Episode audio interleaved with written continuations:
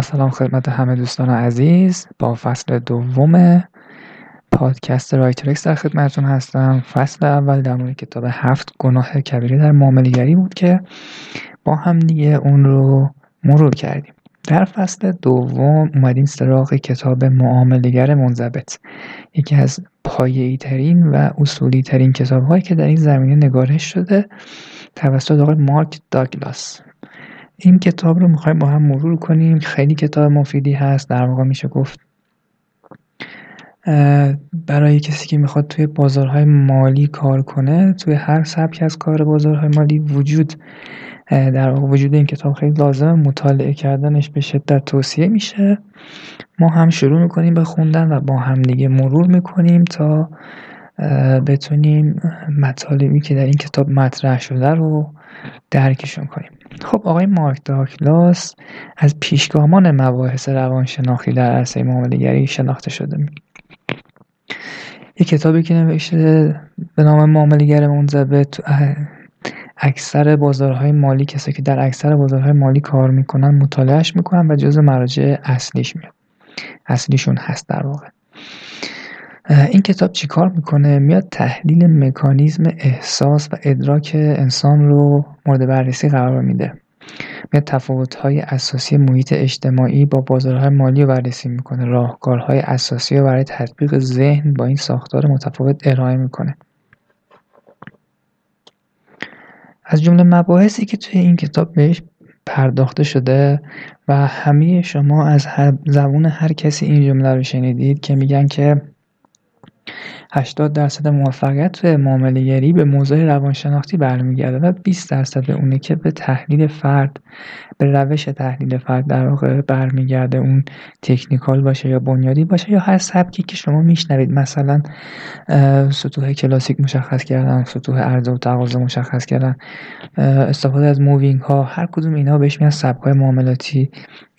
نهایتا 20 درصد قضیه است. شما در واقع باید بتونید از لحاظ روانشناختی و کنترل شخصی کنترل احساساتتون رو درست کنید تا بتونید از اون علمی که به عنوان تکنیکال یا بنیادی در خودتون می‌بینید ازش بتونید استفاده کنید و به کسب درآمد برسید. در واقع اینجوری مطرح می‌کنه. میگه آقا شما اگر یه چیز سطح یک دانش یک نالج معمولی هم داشته باشید از تکنیکال و بنیادی و بتونید روی روان خودتون کنترل داشته باشید به تب آدم موفق تری خواهید بود. تا اینکه شما به یه سبک و مو به مو دیتیل کاملش رو فرا بگیرین اما نتونید خودتون رو و روانتون رو کنترل کنید. این جمله به شدت جمله مهمیه و نشون میده که چقدر اهمیت داره. و این جمله ماحصل سالها تجربه این افراد. فکر نکنید که یه نفر اومده جمله نمی‌دونم انگیزشی از خودش در کرده و اومده این وسط یه جمله پرونده. نه این حرف حرف کاملا منطقیه و از یه background علمی و کاری بزرگ برمیاد حتی ادامه میگیم که چجوری این آدم به این نتایج رسیده. یعنی خودش مطرح می‌کنه تو کتاب در مورد که چجوری به این نتایج رسیده و چه راهی رفته چه مسیری رو طی کرده تا به این نتیجه رسیده رو با هم در موردش بحث خواهیم کرد. خب بریم ببینیم که در این مطلب اولیه دروازه سرآغاز کتاب آقای مؤلف چه چیزی رو عنوان کرده. من سعی می‌کنم تقریبا متن رو مثل کتاب بخونم. یعنی جاهایی که دارم از روی کتاب میگم رو متنش رو روی کتاب بگم. البته یه مقداری خودمونی تر میگم و اگر دیدگاه شخصی هم داشته باشم بهش اضافه می‌کنم. اگر شما هم تجربه دارید می‌تونید اضافه کنید. در مورد یکی از مطالبی که در مورد این کتاب خوندم این بود که می‌گفتن زمانی که این کتاب رو می‌خونید فکر می‌کنید که اون آدم نویسنده کتاب آقای مارک داگلاس. کنار شما نشسته انگار داره شما برای شما توضیح میده و خود شما رو تشریح می‌کنه. و این نشون میده که چقدر این کتاب پر مغز پر تجربه است. من که خودم میخونمش همین حس رو دارم. فکر می‌کنم که مثلا این کتاب رو من نوشته شده انگار. شما هم قاعدتا احتمالا این نتیجه رو خواهید گرفت. پس با ما در میون بذارید اگر که مورد مشابهی می‌بینید بین مطالب و خودتون. خب ببینید اینجا مطرح شده که کتاب معاملگر منضبط راهنمایی جامع برای درک خیشتنداری و و انضباط از دیدگاه روانشناختی و ابزاری برای کمک به تربیت شخص برای تربیت شدن تبدیل شدن به یک معاملگر موفق در بازارهای مالی است. به شدت جمله قشنگیه.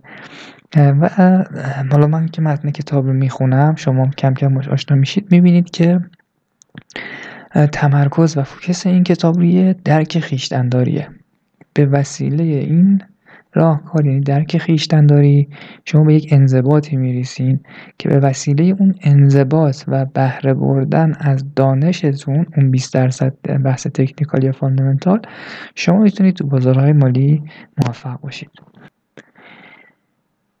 توی ادامه کتاب از دلایل عدم خیشتنداری صحبت میشه. میگه ما برای چی خیشتندار نیستیم؟ فاقد این مزیت یا ویژگی هستیم.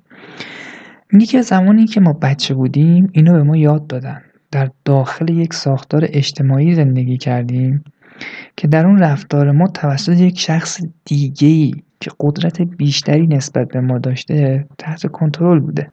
حالا هدف اون افراد چی بوده؟ هدفشون اصلاح رفتار ما برای همخانی با توقعات جامعه بوده که این توقعات در واقع چیزی بوده که خود اون شخص می‌خواسته. ببینید واژه دیکتاتوری که شما میشنوید همینه. یک قدرت بالادستی یک مدیری یک حاکمی یک نازمی بالا دست ما بوده. ما رو جوری بار آورده حالا باش میگن فرزن میگن شستشوی مغزی داده. هر جوری که شما می‌تونید تصورش کنید حالا نه صرفا شستشوی مغزی که میگن مثلا تروریست محور شما رو مثلا بار میارن برای اعمال تروریستی. در زندگی اجتماعی شما هر جای دنیا که باشید می‌بینید یه سری ارزش ها وجود داره که مختص اون جامعه است. یه کتابی هست به نام ذهن درستکار. مقدمه خیلی قشنگی داره. این کتاب هم توصیه می‌کنم بخونید. میگه تصور کنید سگ خونگی شما مرده. شما چی کارش می‌کنید؟ میاد این تلنگر می‌زنه میگه فکر کنید شما این سگی که مال شما بوده و مرده برید بپزید و گوشتش رو بخورید. یه سری آدم میگن نه وای اه این چه کاریه اخلاقی نیست اجتماعی نیست درست نیست. مثالی که می‌زنه میگه آقا یه گوشه از دنیا این که سگ خونگی شما بمیره بکشید سیخش کنید بخوریدش به نشانه احترام به اون سگه. فهمیدید چی شد قضیه اون اخلاق مداری هم اخلاق مداری هم که ما داریم ازش دم می‌زنیم در واقع یک انتظارات اجتماعی که توسط یک لول بالادستی ایجاد شده. حالا شما خودت خود بخوام واسه این حدیث مفصل که تمام کارهایی که ما می‌کنیم این کنترل هایی که ما شدیم نه صرفا حالا ما که تو ایرانیم هر جایی از دنیا میگم به واسطه اون نظام بالادستیه یه سری اخلاق مداری هایی که ما داریم یه سری عرف جامعه بهش میگیم. هر چیزی که شما می‌تونید تو ذهنتون داشته باشید بعد برید مقایسه کنید با یه گوشه دیگه از دنیا. می‌بینید اونا عکس ما عمل می‌کنن. حالا شما برید به بگید ما اینجوریم اونا تعجب می‌کنن. همونجوریه. ما از رفتار اونا تعجب می‌کنیم. نتیجه چی میشه همیشه ما مجبور میشیم بر اثر یک نیروی خارجی توی یک چارچوب خاص که مبتنی به یک سیستم مثلا پاداش و تنبیه رفتار کنیم. مثلا پاداش چیه؟ یه وقتایی به عنوان پاداش آزادی به ما داده میشه که دلخواه خودمون رفتار کنیم. اما به عنوان تنبیه محروم میشیم از اون آزادی عمله. خب اینا رو گفتیم. حالا بیایم مثلا یه ذره نزدیکتر به بحثی که داریم. ما داریم درباره مثلا کسب موفقیت صحبت می‌کنیم. کسب موفقیت تو بازارهای مالی. راهکارامون چیه برای رسیدن به اون؟ همه اینا برگرفته شده از اون چیزهایی که تو کله ما کردن. نشأت گرفته از اون چارچوب های ذهنی و فکری که برای ما ایجادش کردن به ما یادمون به ما یاد دادن. همه اونها از اون قدرت بالادستی نشأت می‌گیره. و حالا قدرت اون کسب قدرت برای دستکاری و تغییر چیزهای خارج از ماست. تنها راه رسیدن به اون که می‌خوایم و اینجوری به ما شناسوندن و ما هم همونجوری می‌خوایم رفتار کنیم. این فکتی که الان گفتم توی دنیای معاملگری جواب نمیده. شما میای به معاملگری معامل به عنوان یک معاملگر تو مارکت می‌خوای با این دستمایه های ذهنی که داری اون رو تو زندگی روزمرت داری نگاه می‌کنی میاری تو این دنیا می‌بینی ای بابا اصلا نمیشه کاریش کرد. چون قدرت قدرت اینو نداری که مارکت رو به دست بگیری. اصلا مارکت هم دنبال این نیست که قدرت تو رو به دست بگیره. می‌بینی چی شد؟ قدرت دنبال اینکه به تو سلطه داشته باشه نیست. تو هم نباید اینجوری باشی. این چیزی فراتر از اون چیزیه که ما تو ذهنمون نقش بسته. نتیجه چیه؟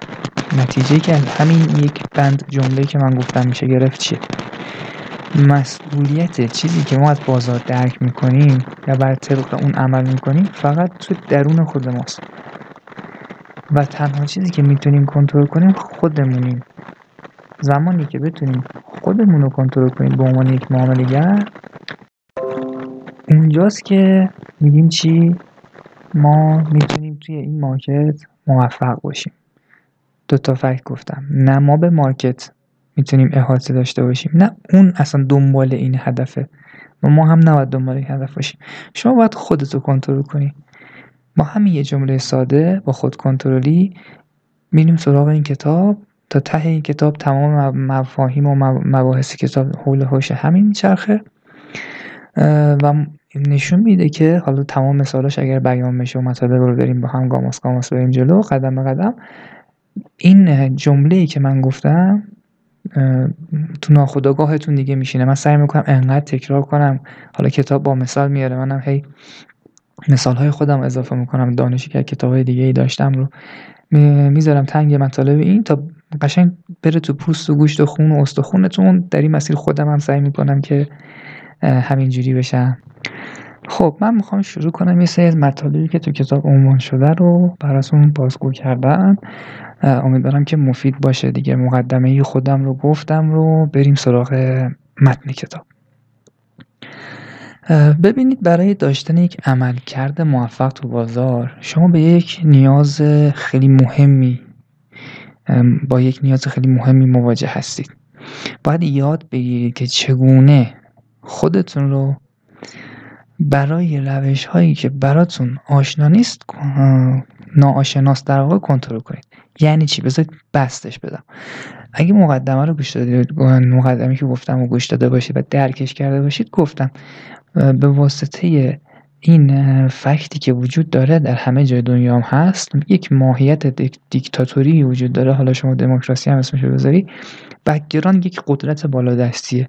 ما رو داره به یک سمتی سوق میده. و ما همیشه background فکری اون از دوران تحصیل تا احیانا آدمایی که به این تفکر نمی‌کنن تا لحظه مرگ تا با این مشکل مواجه هستن که ما تحت سلطه و سیطره یک قانون بالادستی هستیم که بر اساس خواسته اونا تدوین شده. طرف هر کسی که بوده یه فکری داشته قدرتش به دستش رسیده و تونسته فکر خودش رو به جامعه بقبولونه. مثل کره شمالی. امروز خبری اومد این آقا مثلا کیم جون اونه چیه یه کاپشنی پوشیده بعد اون کاپشن trend شده تو کشور کره شمالی این اومده دیده اه همه دارن مثل من لباس میپوشن ممنوع کرده اون لباس پوشیدن کسی حق نداره اون لباس بپوشه خب این یعنی چی ببین دیگه محض pure دیکتاتوری حالا شما میای تو جوامع مدرنتر با یه سری سرگرمی که واسه مردم ایجاد می‌کنی یه سری آزادی هایی که بهشون میدی باز هم داری بهشون کنترل می‌کنی میگه آقا شما پشت چراغ قرمز وایسا شما تو این line ماشین حرکت نکن که مثلا ماشین پلیس بیاد رد اسمش ماشین پلیسه فرضاً شما تو تهران لاین ویژه مثلا بیارتی رو نگاه می‌کنی توی اتوبان امام یه دونه ماشین رد میشه نیم ساعت ماشین رد نمیشه. ولی سر و ته بیاتی نگاه می‌کنی می‌بینی کجای تهران رو کجا وصل کرده و صبح و اصلا به ماشینایی دارن میرن و میان میان با دو تا خط بیاتی تو مرکز شهر آسایش رفاه و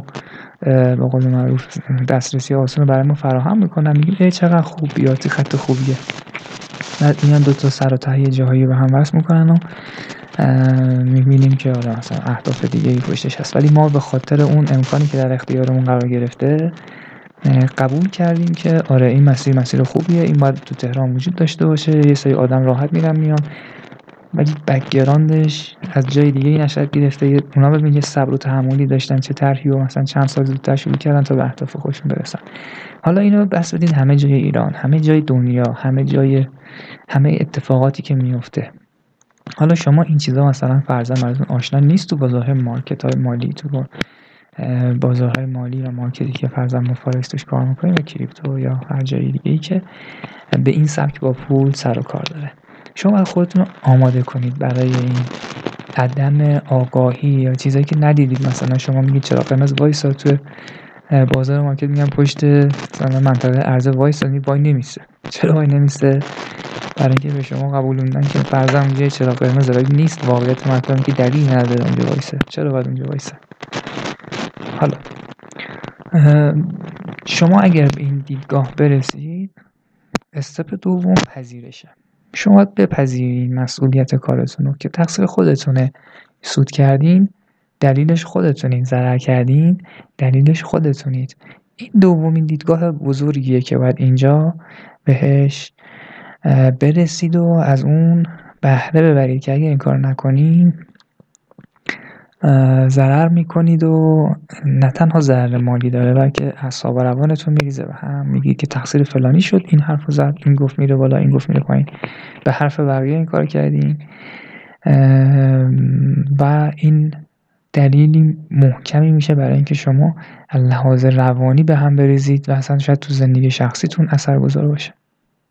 در نهایت ساختارهایی که اینجا وجود دارن همونجوری که گفتیم در خارج و وراء ساختارهای فکری ما.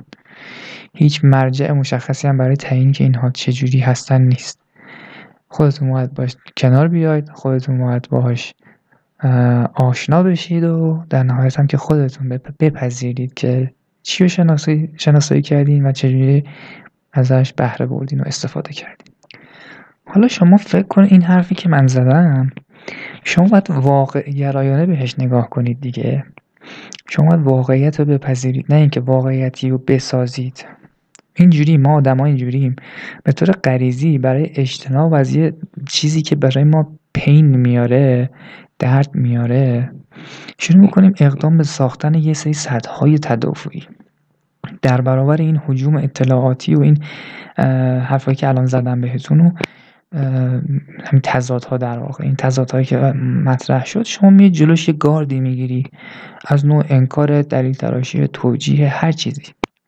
اینها خروجیش میشه تحریف ادراکی. این چیزی نیستش که شما باید بهش برسید. چیزی که شما باید اون رو سر لوحه قرار بدین تا تارگتتون باشه هدفتون باشه آگاهی اجباریه. اون اشتراکاتی که بین شما و بازار وجود داره. اگر شما اونو درکش نکنید همون آگاهی اجباری که گفتم شروع کنید عوض خودتون تحریفش کنید. این چیزی که دلتون می‌خواد و ترسیم کنید میشه تحریف ادراکی. پس دو تا نقطه داریم. تحریف ادراکی آگاهی اجباری. اون چیزی که مد نظر ماست آگاهی اجباریه. یعنی چی؟ یعنی اون نقطه مشترکی که بین شما و بازار وجود داره. خارج از توهمات خارج از اون چیزی که شما دلتون می‌خواد. بذار یه نقطه شروع کنیم ما هم تشریح کردم. فکر کنید همون حرفی که زدیم. ما یه نظمی تو ذهنمون بهمون القا شده اجبار شده. شما میگی آقا OK منم یه market ی جلو چشمه ساختار ذهنی من اینه. من باید این رو کدش کنم؟ باید این رو بفهمم چه خبره زیر و زبرشو و بر اساس چیزی که من فکر می‌کنم market پیش بره. در واقع شما می‌خوای مارکت رو کنترل کنی. بازاری که هنوز نیامده اتفاقی که هنوز نیفتاده پیش بینی کنی. حالا این کار کردی؟ یه دید متعصبانه داری.